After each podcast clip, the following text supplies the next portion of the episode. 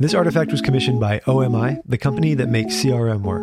I'm George from Artifact, and in this episode, I spoke with Ben, a leading SDR. Ben and I discussed some best practices for scouting and initiating conversations with qualified leads, and he shared some advice for people who want to up their game.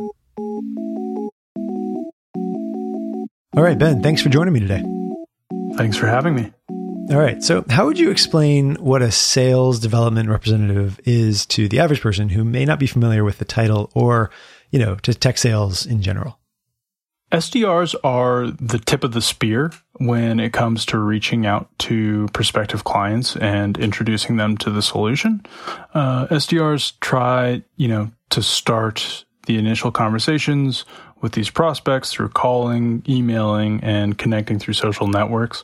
And then we're also compensated based on how many of these conversations uh, we're able to start. So, what's your day to day process like when you're reaching out to, you know, prospective prospective clients?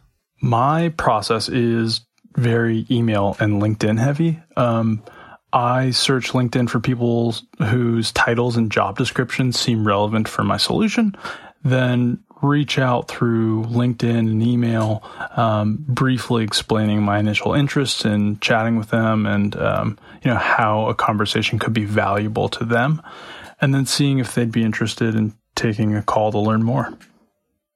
All right, so tell me about the tools you use um, to meet your quotas and stay on task, and you know if you have some other ones that help you, you know, find prospective clients, um, customers and reach out to them. Uh, add those two.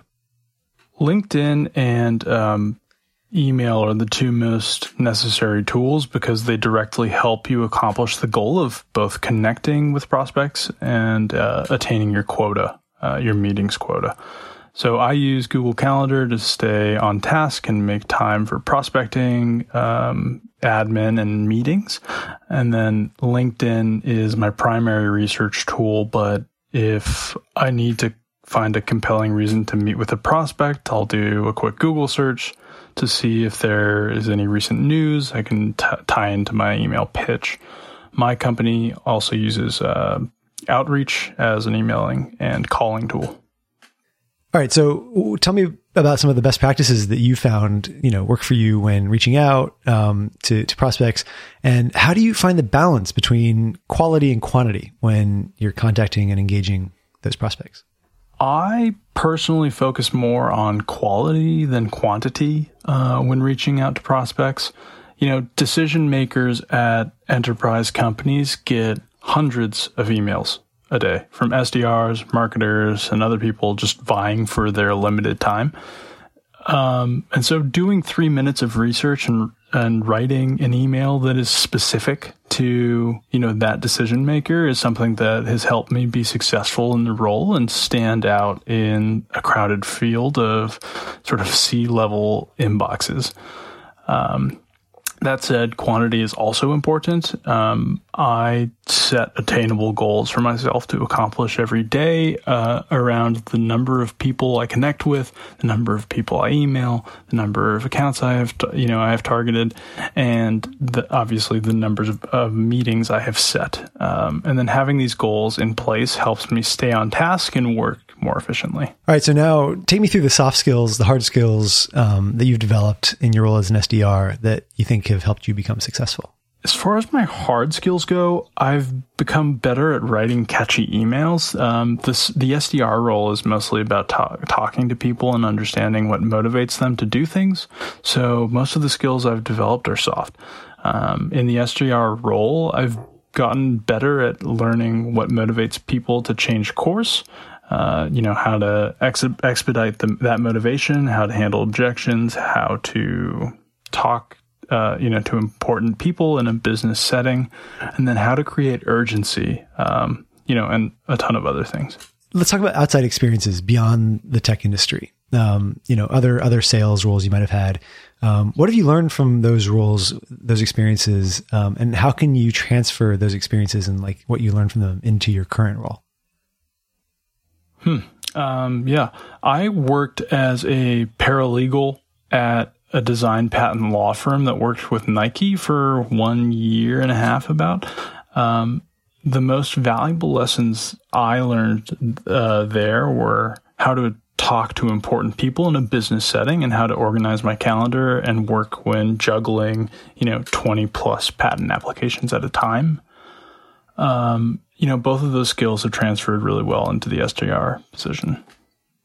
Okay. And so if, if I could ask you to, um, you know, tell me the best advice you've received in your current role, what, what would you tell me?